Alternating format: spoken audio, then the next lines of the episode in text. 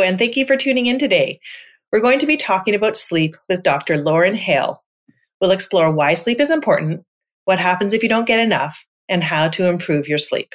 Dr. Hale has been studying sleep and health for two decades. She's a researcher and professor at Stony Brook University and is on the board of directors of the National Sleep Foundation. She also serves on the National Scientific Advisory Board for the Children and Screens Institute and is the founding editor in chief of Sleep Health. Dr. Hale is also a member of those nerdy girls at Dear Pandemic, which is how she and I initially connected. Personally, I've always been fascinated by sleep and felt that it deserves much more attention than it often gets. I'm really glad that you've set aside some time today to learn about sleep, and I hope that our conversation helps you to take some positive steps in your life. Let's dig in. Welcome to Get Real Health. I'm your host, Dr. Trana Davis. This show cuts through the noise to give you science based insights from real experts so that you can make smart, healthy choices. Welcome to the show, Dr. Hale. Thanks so much for being here. Thank you. It's a pleasure to finally see you on screen. We've been uh, communicating via text for a while or, or Slack. Exactly. It's a lot more fun to see each other face to face ish ish than it is via via chat. Yeah. So I don't actually know the story of how you came to be a sleep researcher. So I'd love to hear um, a bit about your background and your journey into the area of sleep. Okay. So I started my career in academia as a demographer. I was I was and remain interested in health patterns, why some people live longer than others. And while I was studying this, really a paper came out in 2002 that was like both short sleep and long sleep are associated with higher mortality. And I was like, what? How can that be? You know, why is it that both ends of the sleep spectrum are bad for health? And then I attended a lecture maybe a few months later about sleep. I mean, I, I was obviously already interested in it. And it was by Robert Stickgold, who's a leader in the field of sleep and cognition. And he gives a very dynamic talk. He talks about, uh, you know, sleep and learning while playing Tetris. And he does a lot of really cool experimental studies, totally different from what I do with large data sets looking at, you know, death rates. And he ended his talk after basically convincing everybody in the room that sleep you know is hugely important for consolidating memories and learning. You need to sleep after you learn in order to encode it into your brain. And then he ended his talk you know i can't remember exactly whether he showed pictures or something but he said the thing is we don't know that much about the demography of sleep. That's how he ended his talk in this very mm. kind of casual, not casual. It was like, here we have this problem, but we don't know who's sleeping well or not well. I'm almost positive he said the demography of sleep. So I was surely the only demographer in training in the room. And I chased him. By this time, we were in the, in the airport in Madison, Wisconsin. And I chased him to the airport terminal. And I was like, Dr. Stickgold, I'm going to study the demography of sleep. And he was like, go for it. Nobody else is doing it. And that's probably an overstatement. There are epidemiologists of sleep, although not many. And then, you know, I got on this big question of is sleep contributing to differential mortality? By my first question was race, ethnicity, as well as education. And sure enough, we do find that there are differences in sleep by social status. That's been about 15 or 20 years. And I have focused my career on making sleep as a public health issue a priority because public health has lots of you know, strands, but sleep is kind of under recognized as a priority. And I wanted it to get more time in the sun and also to think of it as not just a public health priority, but a social justice issue. So that's how I got into sleep. So why don't we start at the beginning with what do we know and not know about why we sleep and the mm-hmm. functions it serves because I've heard it said before that you know sleep had better be important because it makes us vulnerable as prey. So it tells you it's got to be serving some really essential function. Totally, you are so right about that. And in some ways, it really is a mystery uh, how this vulnerable state evolved. That for all animals, effectively have some form of sleep. And it seems like a totally inefficient use of time from an evolutionary perspective. You're not feeding, mm-hmm. you're not reproducing, you're not defending yourself.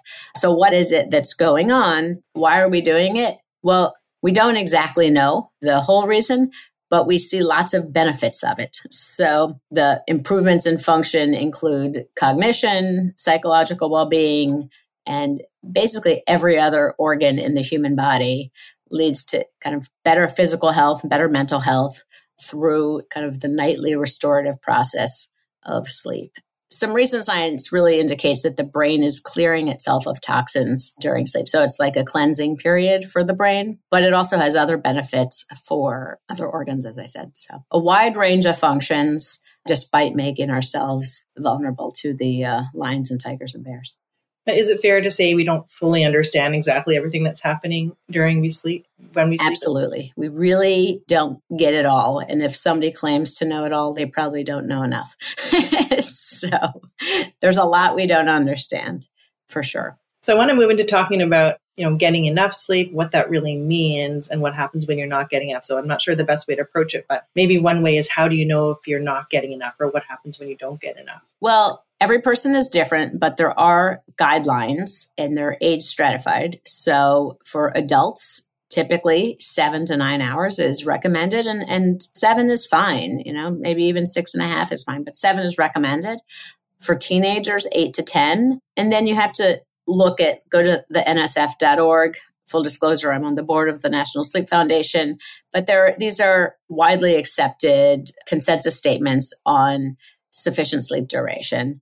And you can see what age is, how many hours of sleep are expected for each age group.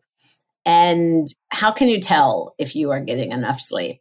I mean, you can tell by how you're feeling in the morning. That's sort of the easiest way. If you're waking up not feeling refreshed, it probably means either you have insufficient sleep, non restorative sleep, low quality sleep. There's something going on where sleep isn't giving you the refresher that you need. And, and another way to test kind of just for duration is do you require an alarm clock to wake up in time for the start of your day or whatever it is you need to do? If you're relying on an alarm clock and would otherwise sleep past it, it's a sign that you're probably not getting enough sleep. You should start going to bed earlier so you can wake up either before the alarm clock or happily with the alarm clock. And whatever you do, you should not try to extend that morning sleep by hitting the snooze button. That's not the way to get extra sleep because that low quality interrupted sleep every seven or eight minutes, waking up and turning it off is an inefficient way to sleep. You want to have uninterrupted sleep until your body's ready to wake up. So, those are some tips. You can probably also just sense if somebody's extra cranky. I'm thinking of children. How was their sleep the night before? How was your sleep? And go from there if they were getting sufficient sleep. I've got to say, with I have fraternal twins, and it's really fascinating to see the differences in their sleep needs because they've had the same opportunity and the same. I've attempted to give them the same schedule yep. for all of their lives, but there's one twin who has woken up earlier from every nap and has woken up earlier every morning of her life and in a perkier state than the one who seems to need more sleep. Wow. So I'm really acutely aware of the inter-individual differences in sleep yeah, and the way that shows up. And also, I think the difference is in, I don't know if there's another layer on that, that sort of your readiness to switch from sleep to awake. It's, it, mm-hmm. in my experience, it seems that some people kind of go pretty easily in that transition. I don't know if it reflects right. amount of sleep because it's, that's actually the lower sleeper in our case that wakes up perkier than the one who right. sleeps longer and still seems groggy. Right. That transition is referred to as sleep inertia. If you have a hard time getting out of the sleep state and into the wake state. So it's very interesting about your twins because it's a nice little experimental design you have there. But it is interesting to hear that uh, they are so different and always have been. And there's certainly a genetic component, as there usually is in human biology. And then there's a range of other social and psychological factors that we know. If you're really giving them the same routines and the same bedtimes and they have the same schedule, I, you know, I think it probably has to do with personality. One wakes up excited for the day, wants to hop out of bed and go do it. And the other one enjoys or needs more time in bed.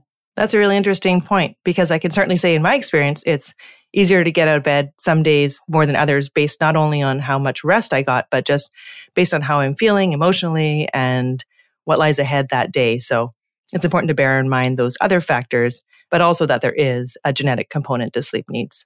There is. Yeah. So when you mentioned the alarm clock, you said if you're waking up to an alarm clock, that probably means you're not getting enough because if you would have slept longer. So I don't know anyone who doesn't wake up with an alarm clock. So maybe we can you can speak to the scope of the problem. I haven't had an alarm clock in years, so I don't actually I don't even remember the last time I had an alarm clock. Really? No, I don't have one, and neither does anyone in my family. Mm-hmm. but I have I wake them up or they wake me up. Yeah, what's your question on that? I was saying, I was wondering, since this is your area, can you speak to this, the scope of the undersleeping problem in North America and maybe how that's changed over time and the factors that have driven the change? Because it seems like, you know, I've heard the term sleep epidemic or, or undersleeping right. epidemic. Like, so in terms of sheer prevalence, poor sleep health is an epidemic. You know, 30% of adults are not getting the sleep they need. 50 to 70% of teenagers aren't getting the sleep they need. That's huge. You know, if we had, you know, 50 to 70% obesity, you know, that is a lot of people not getting the sleep they need for optimal health and well-being.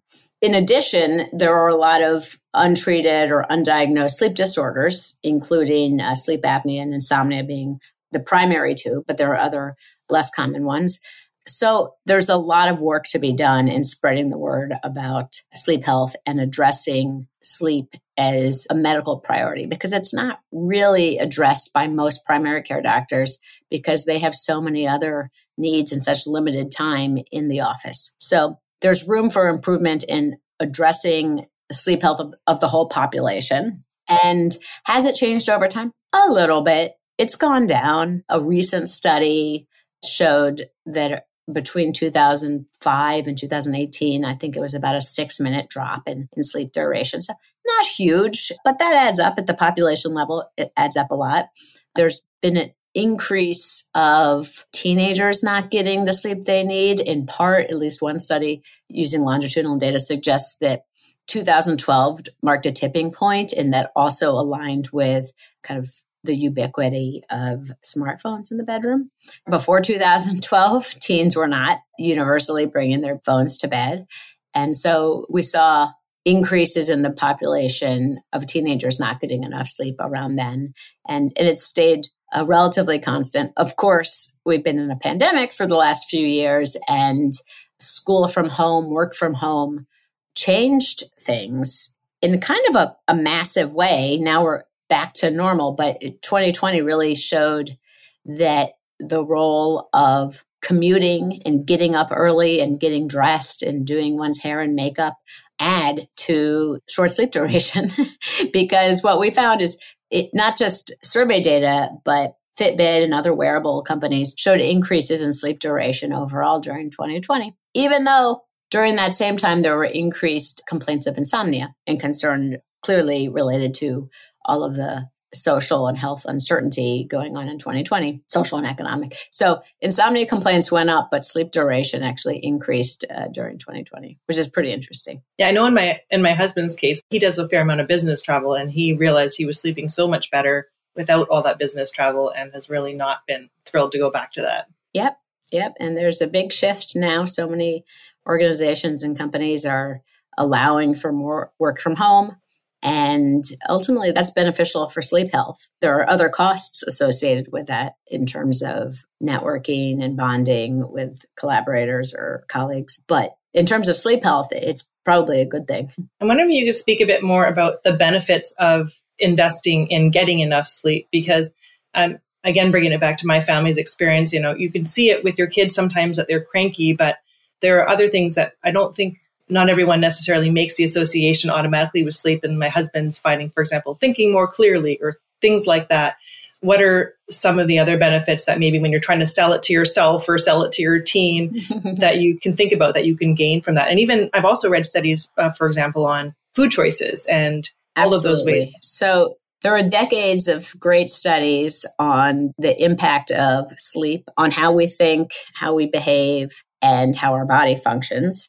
I'll mention a few, but first I want to highlight how smart you are to talk about selling it to your customer. Because in some ways getting people to sleep more should be obvious that they feel better the next day but it is it does involve a little bit of shaping your your pitch to your audience.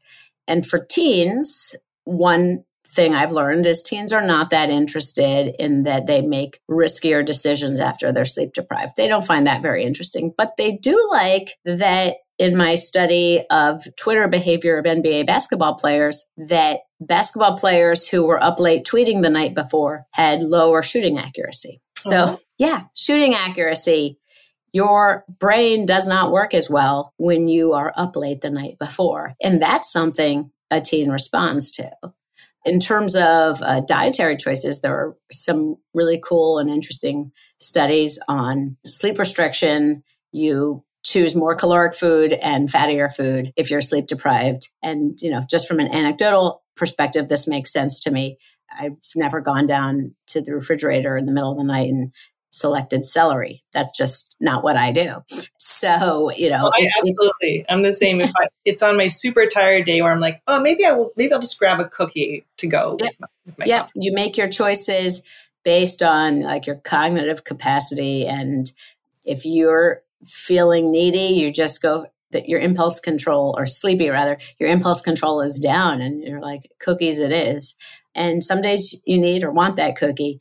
But if that's a habitual pattern of not getting the sleep you need and then making poor food choices, and this happens with large survey data. I've done analysis of the Add Health data, and we've shown that teens who are habitual short sleepers consume more fast food and eat fewer fruits and vegetables. So, you know, both experimentally and observationally, the pattern is shown that short sleepers are making less healthy food choices. I love that you said experimentally and observationally because mm-hmm. when you started with the observation that long sleepers and short sleepers have reduced lifespan, how do you separate the cause and effect there?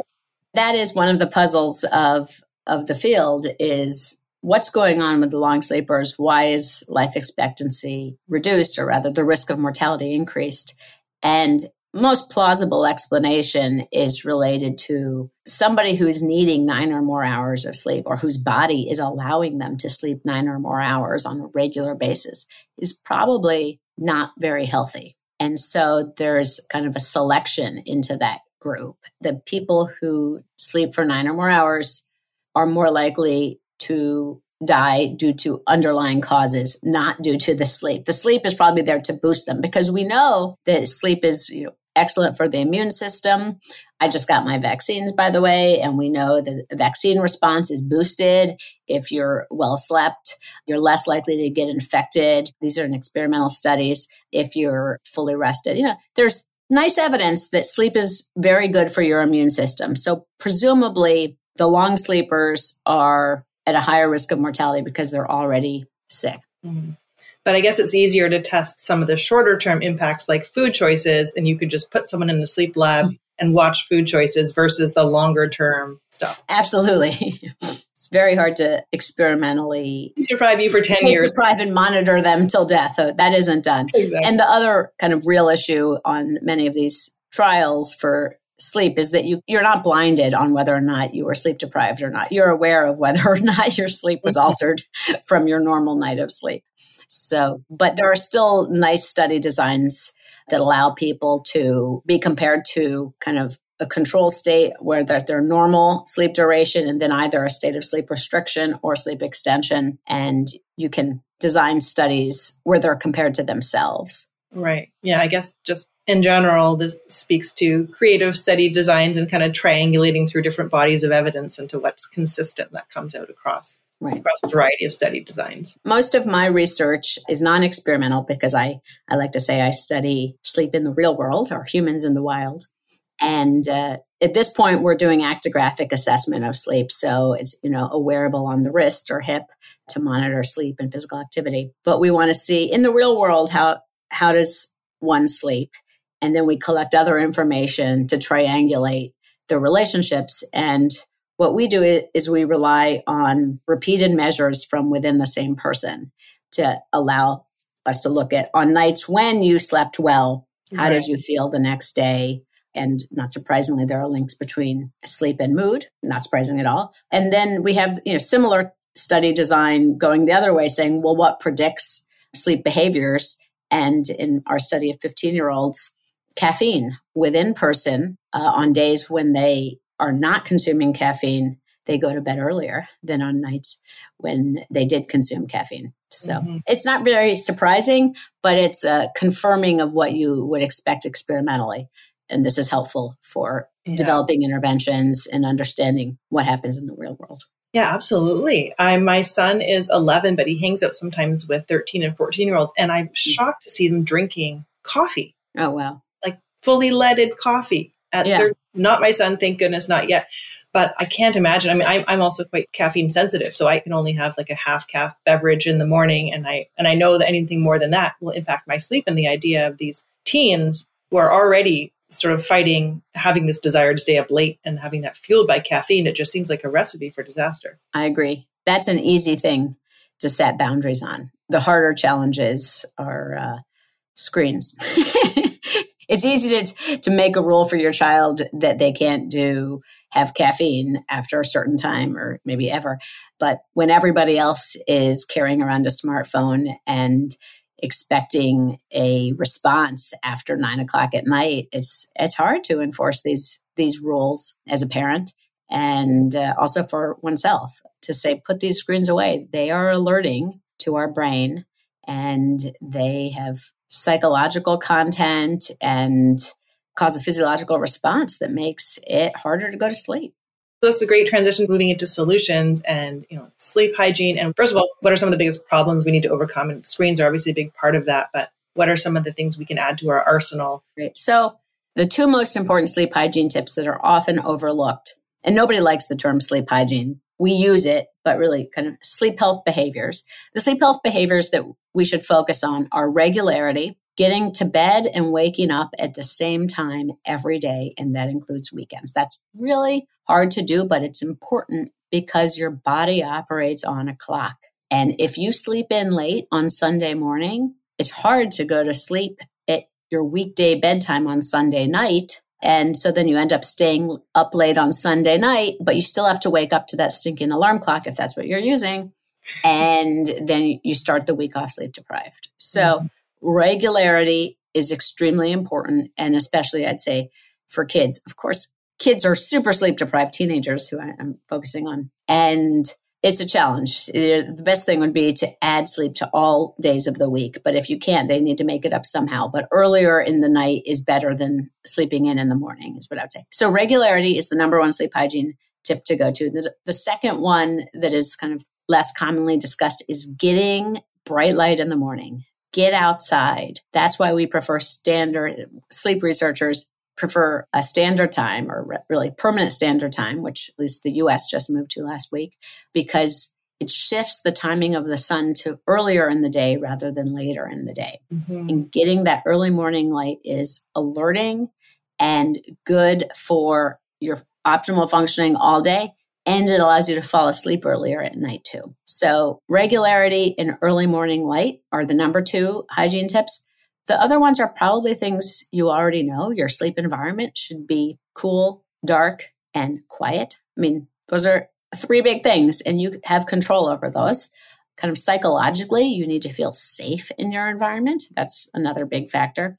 And you should avoid substances, as I've already mentioned, like caffeine, nicotine, any other substances. And then finally, kind of if we're talking about youth or really adults too, is limit those screens. Try to put them down. Don't make it an essential part of your bedtime routine because especially interactive screens are very engaging and it's hard to really shut it off when you're in a conversation or clicking back and forth or playing a video game. And that's going to cut into time that your body should be resting. So the best strategy for that as a parent or family is to try and charge all devices in a central place, not in the bedroom, and get them off sooner than later. I realize it's unrealistic to expect hours in advance, but the sooner you get them off, the better. yeah, I was going to ask you about specifics on uh, number one, the the dose of morning light. Like, will five minutes make a difference? Will one minute make a difference? I don't have an exact answer to that, but I would say try to be outside for five to ten minutes at, a minimum. More is better. More light is better in this case. So, in your family, what do you try to at least aim for? You know, most of the time in terms of letting go of the screen before bed or maybe of certain types of screen time before bed? So I am the first to admit I am uh, not a perfect parent or a perfect role model for sleep health behavior but I try to get my my kids are off the screens, you know, 15 to 30 minutes before bed, come upstairs, brush their teeth, get in bed, snuggle, read, do something like that. No devices in the bedrooms. That's the rule for the children. I have two boys, ages 8 and 11. In my room, you know, screens are allowed. I even have a television in my room.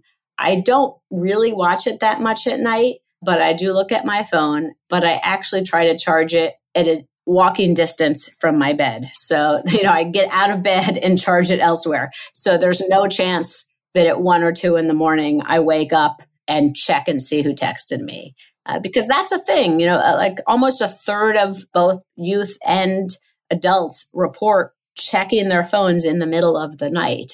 And that's probably not a good idea because what type of message are you going to get in the night that's really important? Not not that many. And instead you just might be sucked in and then have a hard time falling back asleep. So you know i could be better. I should probably charge my phone downstairs but i don't.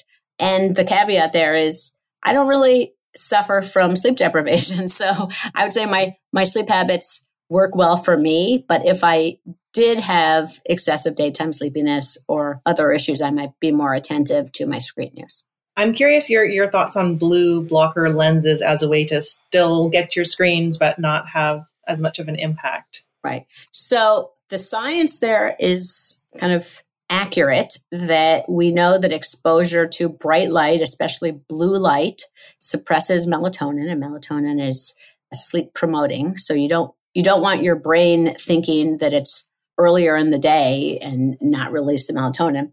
So it makes sense and yet, there's not that many convincing studies that it's it's necessary for regular use. It sort of seems that what we really know is it's not just the light that's interfering with sleep health. It's also the content of the screens, the interactivity of the screens, and just general engagement. So if you're doing something extremely boring and you don't want the light, maybe blue blocker lenses would help. But if you're chatting with a whole group of peers and you're like, oh, but I'm good because I'm wearing blue blocker glasses, you're probably overweighting how important the light is. And, and really, it's it's the interaction that's stimulating, not only the light. I would say more research needs to be done on this, but if you really want to reduce the effects of screens on sleep, removing the screens is, is a better bet, more effective. Yeah. Your answer t-